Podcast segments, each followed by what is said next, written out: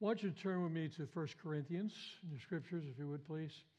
1 Corinthians chapter 15. It is the, the chapter in Corinthians on resurrection and newness of life. And uh,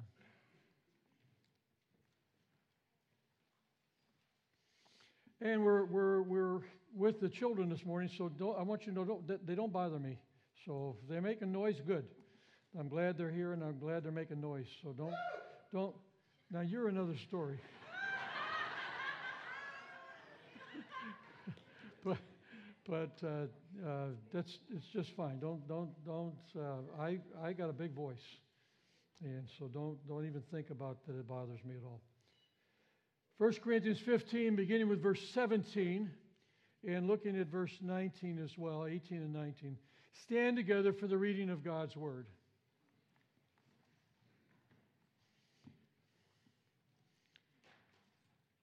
And if Christ has not been raised, your faith is worthless and you are still in your sins. Then those who have fallen asleep in Christ have perished. If only for this life we have hope in Christ, we are to be pitied more than all men. You may be seated.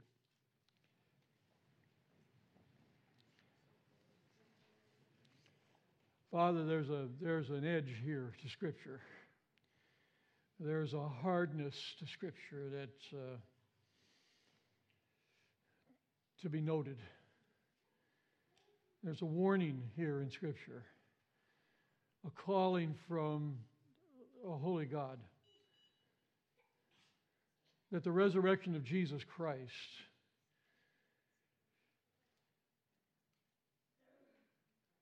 means everything. It means everything. And so we want to pay attention to this this morning in our lives in our hearts as a congregation, as a people who love you, that we are resurrected people. We have been born again. There's a newness that we have that is not just that which we did 20 years ago or 30. There's a newness each day. And we recognize the scripture teaches us again and again that his mercies are new every morning. And with that in mind, our Father, we pray that the things that we share would be those which would challenge us, would educate us, would enlighten us, would thrill us, uh, and bring us again before you with thanksgiving. And this is our heart and our prayer. In Christ's name, amen. You may be seated. No, you are seated.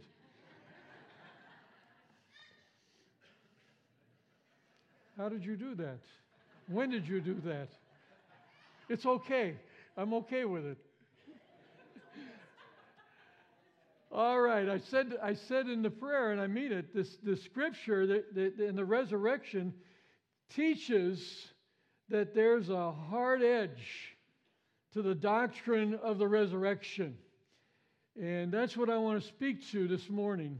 There are two kinds of sermons that are preached on Easter Sunday, really. In any church you go into, there's two kinds of sermons that are preached. You can look at Easter as a symbol, or you can look at Easter as an event, as a uh, power that has intervened in history. And those are the only two things when we're looking at Easter morning. And the way to preach Easter as a principle or as a symbol is to say, well, we look at it, we say, well, well, nature teaches us that after death there's always a new kind of life. You know, there's, after death there's, there's life. After loss there's a gain. Uh, look, at, look at nature and what happens out in nature. After winter there's spring. You know, uh, an acorn dies and a new tree springs up and then a forest. And behind every dark cloud, there's sunshine. There's sunshine. The sun is shining. There's always hope. There's a silver lining in all things, new beginnings. And I would say to you this morning close, but no cigar. It's, it's, it's not even, well, actually, it's not even close. It's not even close. I would suggest to you that that kind of talk or that kind of thinking actually does an end run around the facts of Scripture, the real facts. Because nature does not give you a principle of optimism. Scientists tell us that nature is running down. Things are going more and more into disorder. Now, we learned this. We learned this in high school. I mean, in our science classes that we look, and we, we talk about the second law of thermodynamics. What was that? You remember from high school? It describes basic principles of the laws, the universal laws of decay. And it says everything is decaying, everything is falling apart, everything is going into disintegration. You know, these things that are here, that we stand on, that we touch, that we they're passing away, they're not eternal. Everything ages. Even death is a manifestation of this law. You're welcome. You enjoy, enjoy. The effects of the second law of thermodynamics, it touches everything in the universe. Even the sun is dying out. The sun is burning up its fuel. Isaiah tells us this way back. He says this the earth will wear out like a garment. Second law. Second law. But not to worry. Not to worry. After winter, spring, there's silver linings and everything. Tell that to the people in Ukraine. Tell that to the people in Ukraine. How do you preach Easter as a symbol to people, to a mom whose child is dead in the streets? I'm talking about people who are being crushed. They're being crushed. Families whose dad is laying in the street with a bullet in his head. How do you talk to them about Easter as a symbol? The black mother in Chicago, whose four year old little girl is killed by a, a, a drive by. Well, after the winter comes the spring.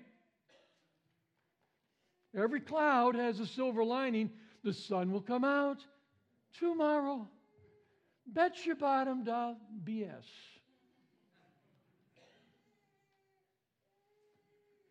The real doctrine of Easter, the biblical doctrine of Easter, the historical doctrine of Easter is nature cannot and history cannot show us that things are getting better. That there's a silver lining in every cloud, and after every death, there's a resurrection. No, no, no. It doesn't teach that. It doesn't teach that.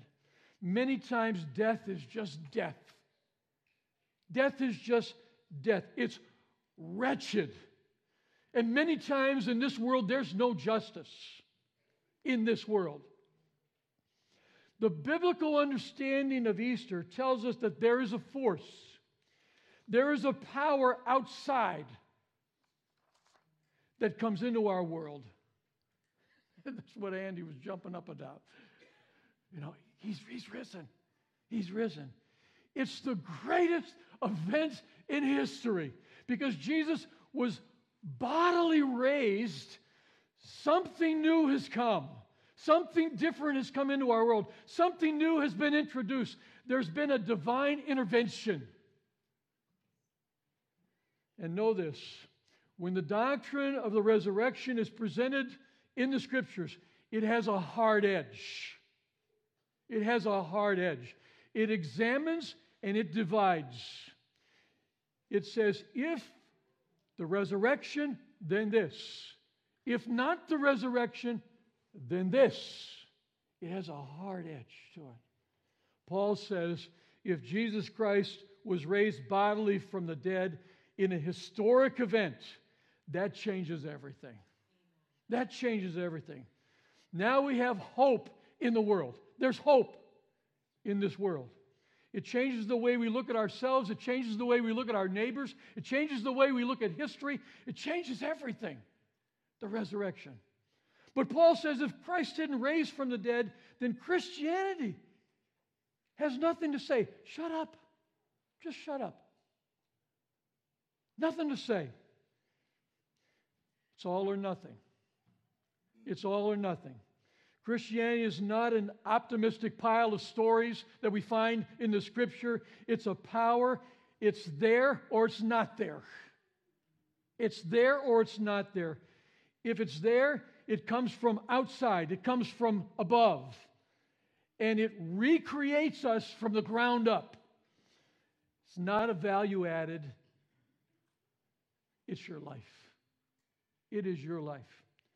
There's a great place in Philippians, it's the first chapter in 8, verse 18, where Paul gives this great image of a Christian. And he says, You know what, who, what I am? I'm a billboard. I'm a billboard on which Jesus has posted the announcement that he wrote. I'm a billboard, that he rose from the dead. You see, Paul says he has an eager expectation and hope that Christ will be honored in my body. That Christ will be honored in my body, whether by life or by death. My life is a billboard to honor, to glorify. King James says here to magnify. Christ is magnified. Paul says, That's my life. That's my life.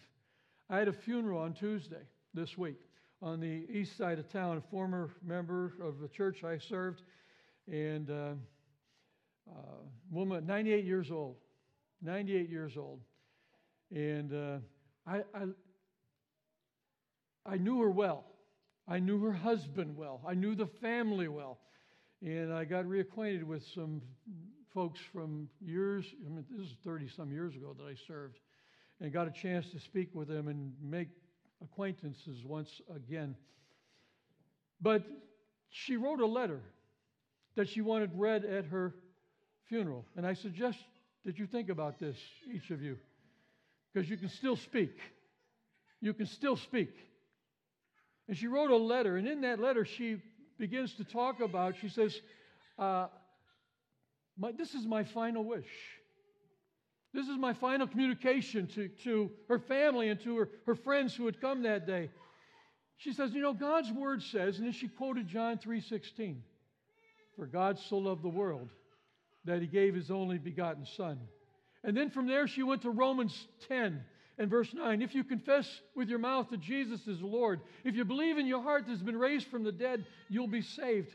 And then she said this She says, I believe God's word.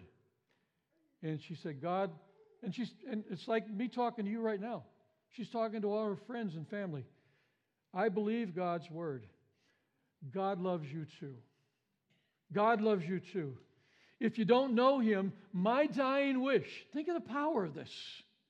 My dying wish, please invite him into your heart, into your life. I'll be waiting for you. I'll be waiting for you. That's powerful.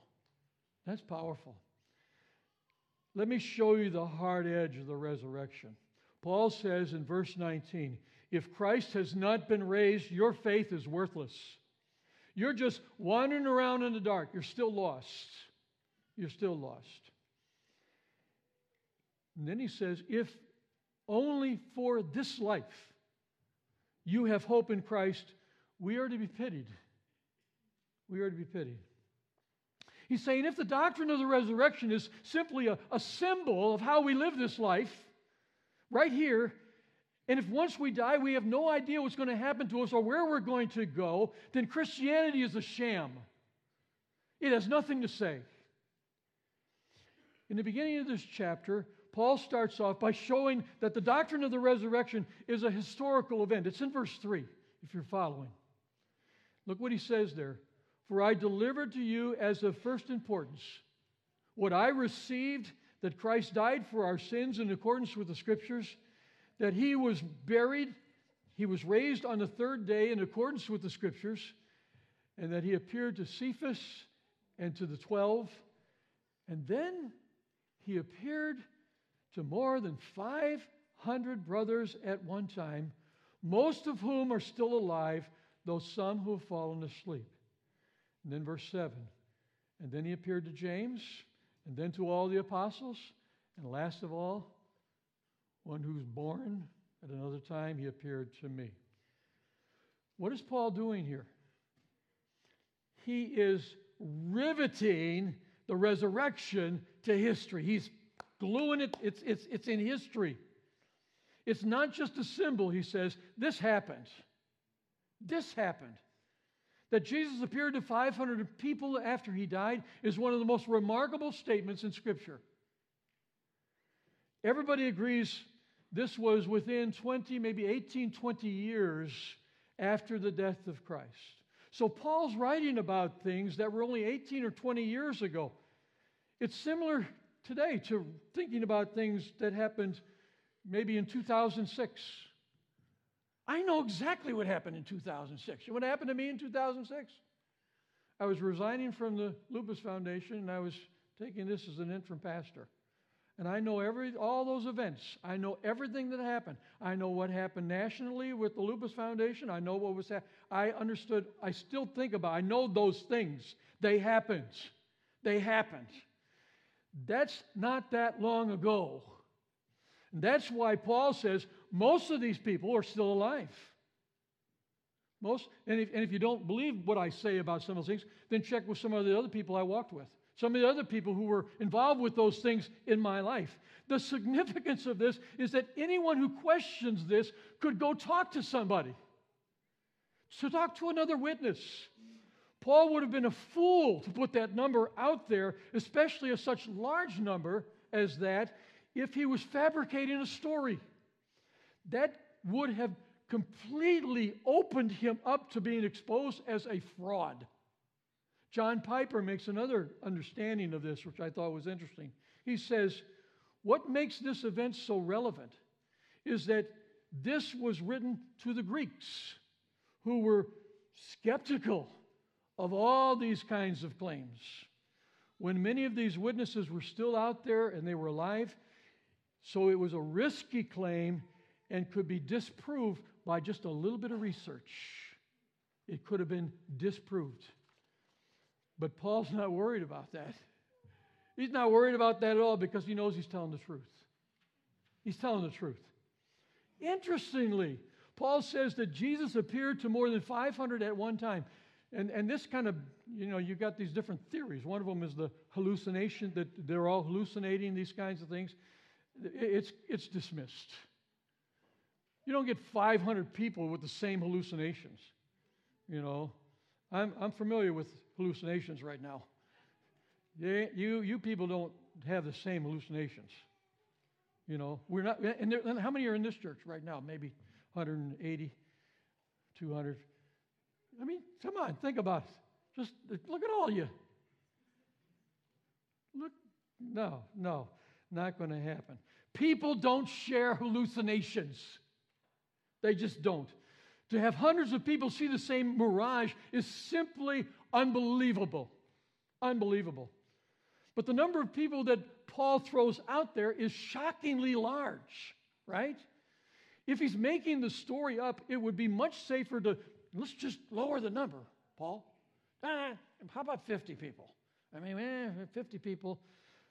Best explanation for why Paul said that is because He's recording what actually happened. What actually happened. Paul's saying to the Corinthian readers of this church listen, the resurrection is a real historical event. It's not a fabrication. It's not just based on my testimony. There are hundreds of people who can collaborate my testimony. And then all 12 disciples said, yeah, we've seen the Lord too. We've seen him risen.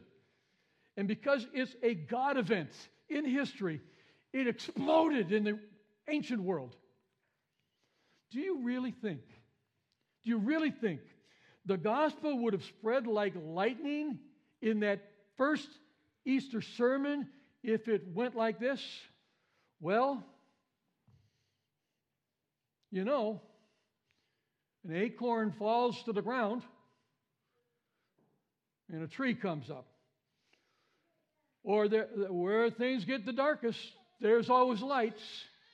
Light always follows the rainbow after the storm.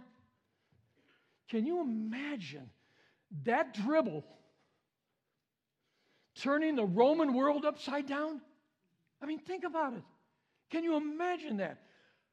Offer that nonsense to Ukraine. Give them that hope. Well, after, you know, well, light's going to come. You know, the reason the gospel spread was a bunch of people got together and said, It happens. Nobody took on death and won before. But we've seen it with our own eyes. You see the, you see the hard edge of the gospel? The hard edge of the gospel. The resurrection has never been a symbol, it's always been an in your face confrontation. Always. It's this or this. If Jesus was raised from the dead, we have to throw off every other lifestyle, every other worldview, and follow Christ. That's what the baptism is all about dying, being raised to life in Christ, a new creation. All things have been changed. If Jesus was not raised from the dead, then what right do you have to claim that somehow life is going to turn out all right? What right? Paul was not simply claiming this was the, the watershed of history. Paul was claiming that the resurrection was the watershed of cosmic history. Changes everything, absolutely everything.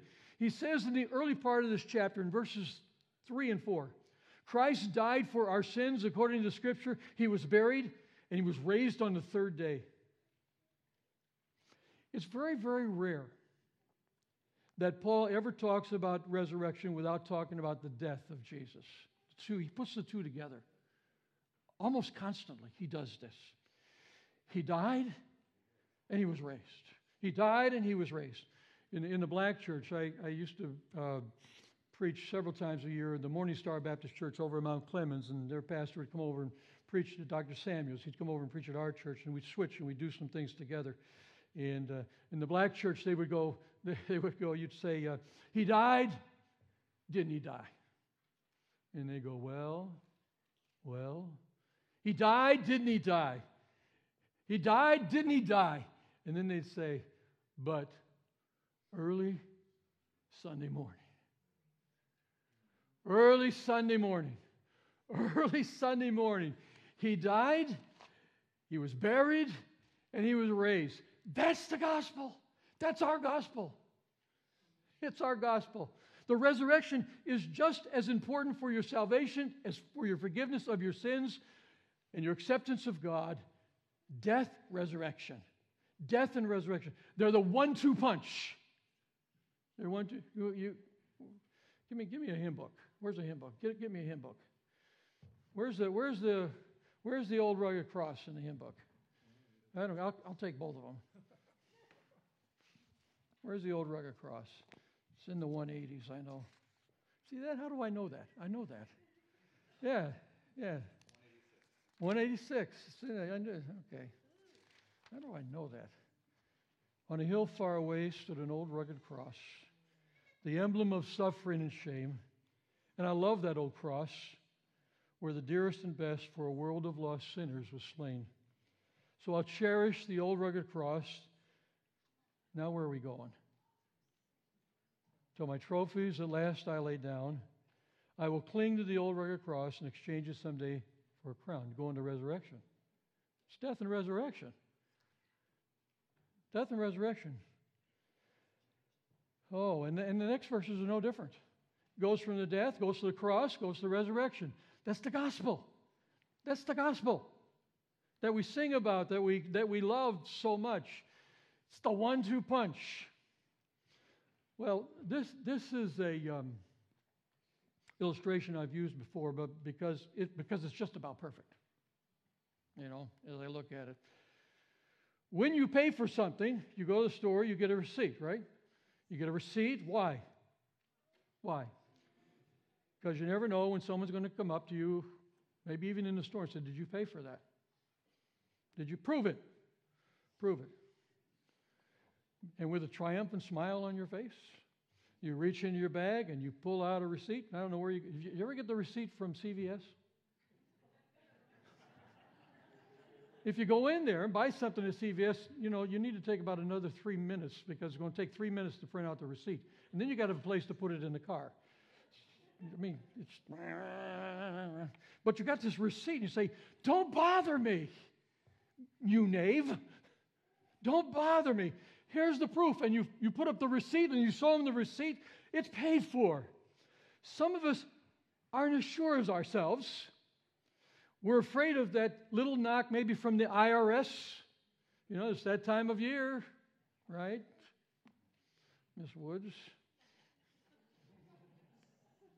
We know we told the truth. We know we told the truth, but we're not sure if we can prove it. We're not sure if we have the. Re- Do you have the receipt?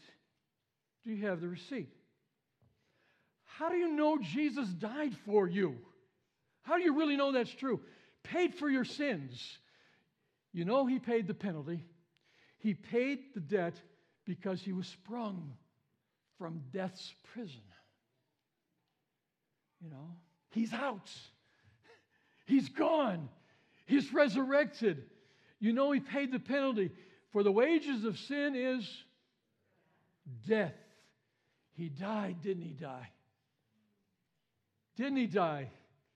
But early Sunday morning, the resurrection is God's way of giving us a receipt, stamping paid in full for all of history. Paid in full.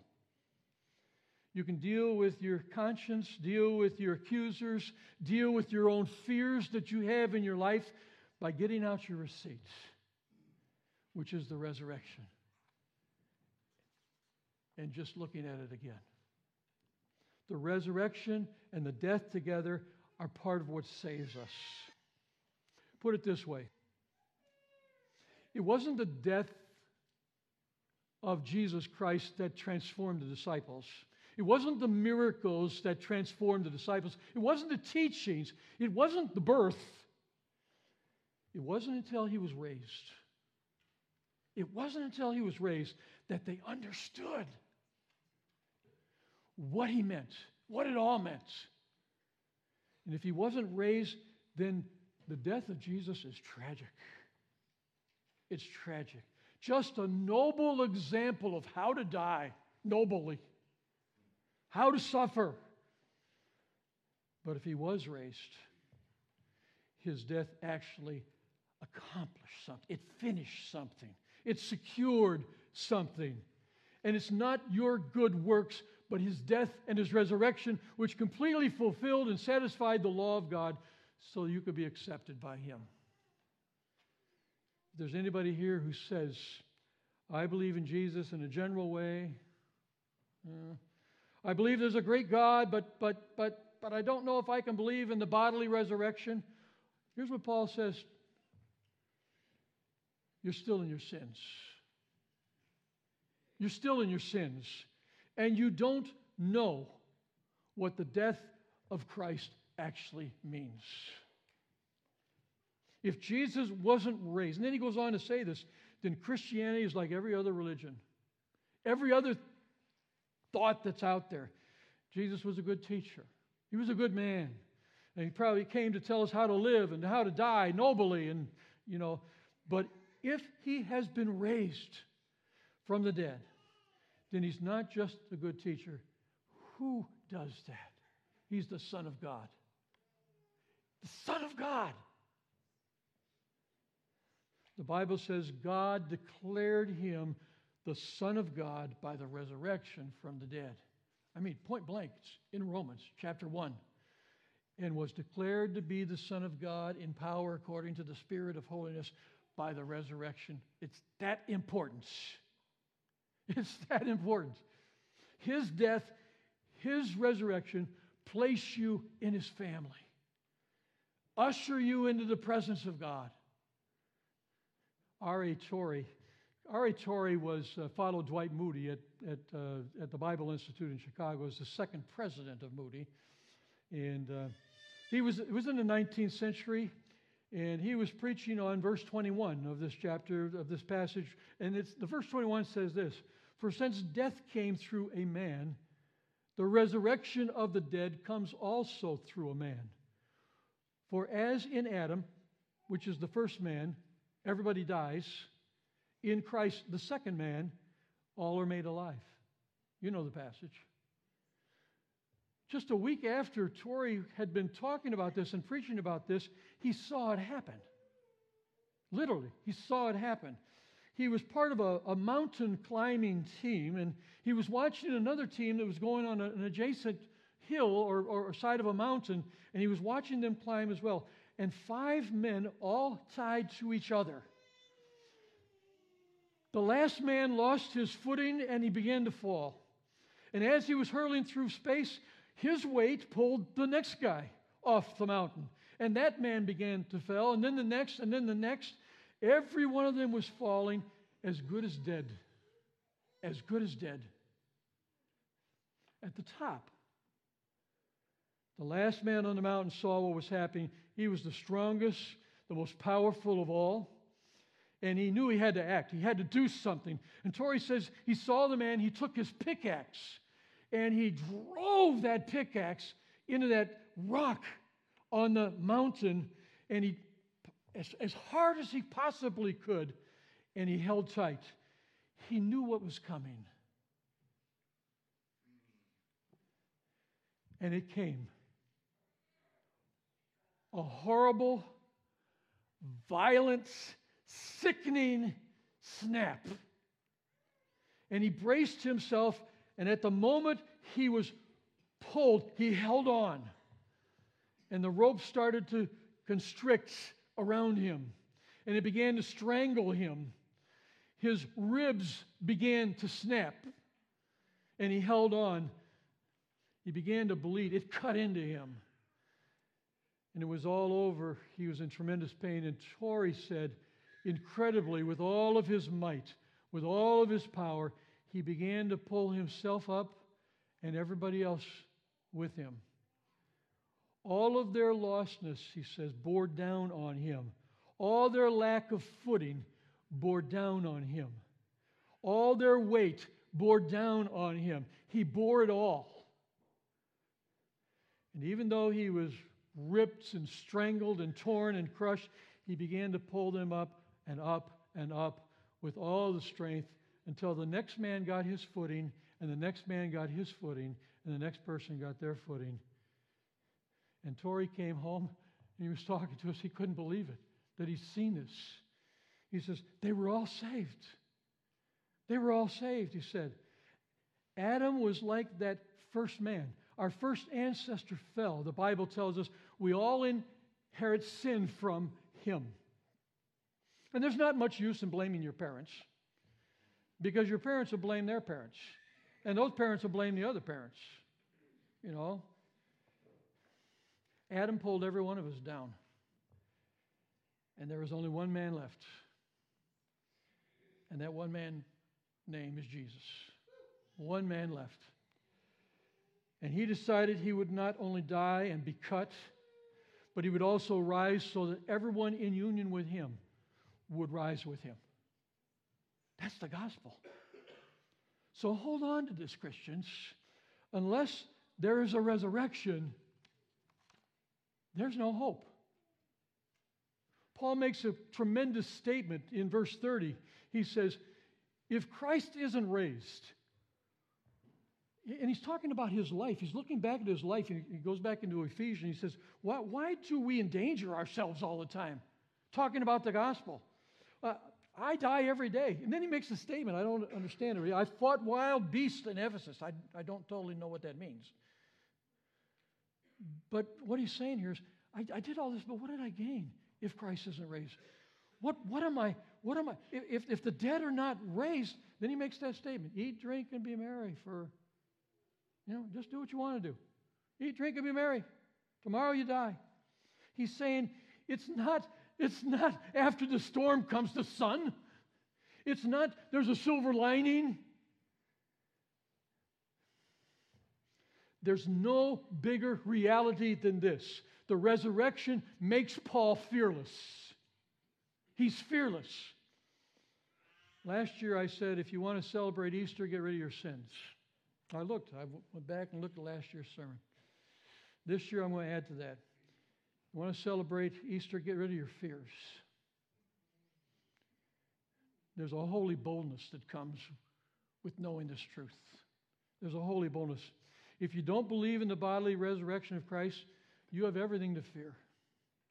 In fact, you're a fool if you're not afraid. If you're not afraid. Paul is saying the end of your life is coming. And everybody here, end of your life, you know, second, law of thermodynamics.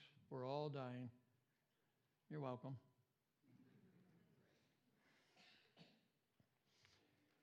It might be sooner than you think. And you have no way to decide what's right and what's wrong if all you have is nature. All you have these little sayings. Mm.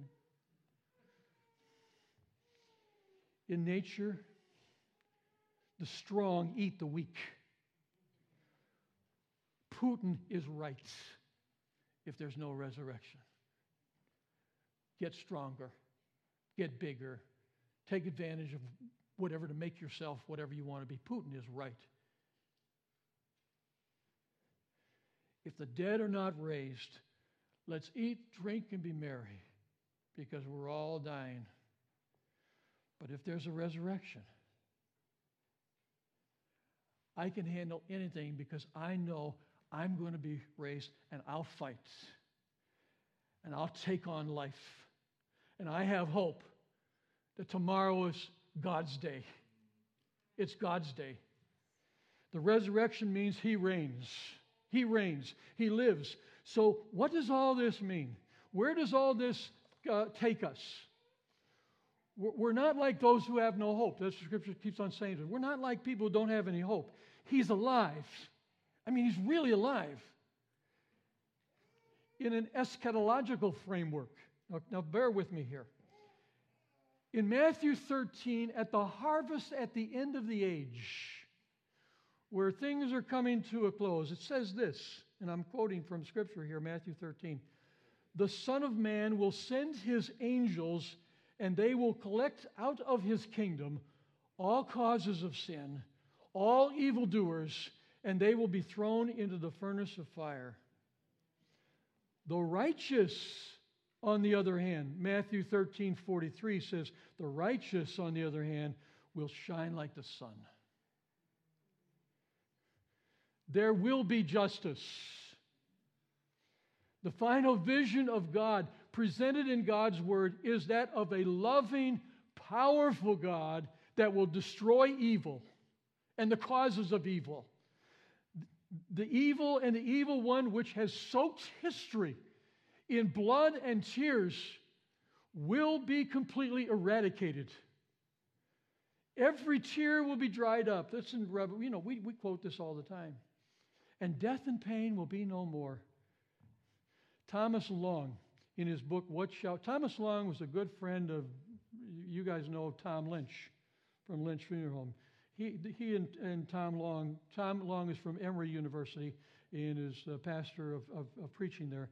And the two of them have written several books together, so we have a local connection with Tom. And he wrote a book which was called What Shall We Say? And I, and I want to share in closing this from his book. He talks about the Holocaust. He says, In the village of Dachau, there's a museum of the Holocaust. There's a photograph there that's so haunting. Everybody who sees it shudders. It's of a mother and her little girl being marched into the gas chambers of Auschwitz. There's not a thing that the mother can do to stop what's going to happen. So she commits the only act of love that she has left. She walks behind her daughter, puts her hands over her daughter's eyes, so she will not see what is about to happen. And everyone who sees this picture, whether it's audibly or in their hearts, cry out, Oh God, don't let that be the last word. But you can multiply that over and over and over again. You can go to Chicago. You can go to Ukraine. You can go to LA. You can go anywhere in this world. And we cry, don't let whatever that beast is in us does these kinds of things to one another, the inhumanity to man, don't let that be the final story of my little girl, of my family, to the people of the Ukraine or any of us. I mean, look what's happening there. Torn apart. Brutality. Off the charts. In the resurrection, Jesus says, I promise you, I promise you, evil does not get the last word. Standing at the end of time is the last judge, the risen Christ. And whatever beast mauls its way through history, sending little girls and families in, in the cruelty of death, will be utterly destroyed. Listen, the love of God, seemingly weak on the cross, ends up victorious and ultimately destroys the power of evil. The nonviolence of God's love ultimately does violence to evil. The Prince of Peace comes. And in regards to evil, he's the divine warrior. He becomes the warrior. The prince becomes the warrior.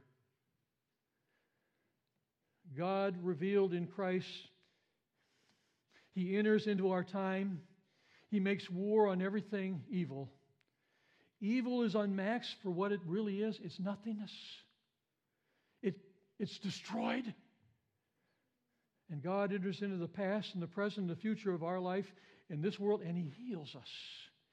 He heals us. I'll close with this. Much is known about the, the French leader Charles de Gaulle. I mean, there's books written about him. What's not remembered, and really is not written in many of the books, was that he and his wife Yvonne were parents of a child by the name of Annie. And Annie was a little girl with Down syndrome. And every day, no matter what he was doing in the affairs of state, uh, de Gaulle would come home and he'd play tenderly with his little Annie, his child. And then he and his wife Yvonne, when the time came, they would together put the little child to bed and spend some time, and Yvonne would often say to Charles, Charles, why couldn't she have been like the others? I have prayed so often. I've prayed so often that she'd be like the others. And Annie died before reaching full adulthood, and the family had a private graveside service. And when the service was over, Yvonne was reluctant to leave the grave. The, the, the, ties were so, so strong. She didn't want to leave her daughter. And Charles put his hand on Yvonne's arm. And he said, Come, Yvonne. Now she's like the others. That's resurrection. That's the resurrection. That's the power of the resurrection. He died, didn't he die? But early Sunday morning, come to him. Whatever you need is in his hands. Resurrection. Let's pray. Our Father, help us to realize this Easter, Lord, that your Son raises us up if we unite to him by faith. Help us to glory in this truth today, to rejoice in it, that we're united, Lord, to the one who was raised and is now seated at the right hand of God the Father. And we, we, we believe this with every fiber of our being. Help us to take it into our homes, into our community. It's all or nothing. And we pray this in Jesus' name. Amen. When I die, and I've said this to my wife, I said, I want you to play this and sing this. And I've written out, you know I have, I've written out what I want done, what I want said, and what I want lifted up at my time when the time comes. But this song has always spoke to me, very personal. And I want to sing it. I want us to sing it together in closing. There's a peace I've come to know. Though my heart, my flesh, they fail. There's an anchor for my soul. I can say all is well. Jesus has overcome, and the grave is overwhelmed. And I will rise when he calls my name. No more sorrow, no more pain. I will rise on eagle's wings before my God, fall on my knees, and I will rise. I believe that with all my heart. I believe that for you. I believe that for anyone who comes to Jesus Christ as Lord and Savior. And I want to invite you this morning as we close the service. If you don't know Christ, we invite you to come to Him. You want to come down and we'll pray with you in the front. And, and uh, perhaps you've, you've, you want to be a member of the church uh, and say, you know, I, I want to unite with this fellowship. I invite you to come. There's any reason that you, you, you, you the Lord, Lord speaking to your heart, to your life, and there's that nudge of the Holy, don't ever, don't ever push that aside. If God's speaking to you, you need to do something. Is there a time to move, a time to, to cry, a time to rejoice, and there's a time to come to Him? And we invite you this morning, if you don't know Jesus, we invite you to come to Jesus. You'll never regret it. You'll never regret. The greatest event of your life is coming to Jesus Christ. Let's stand together. I'm going to invite us to sing this and closing our service.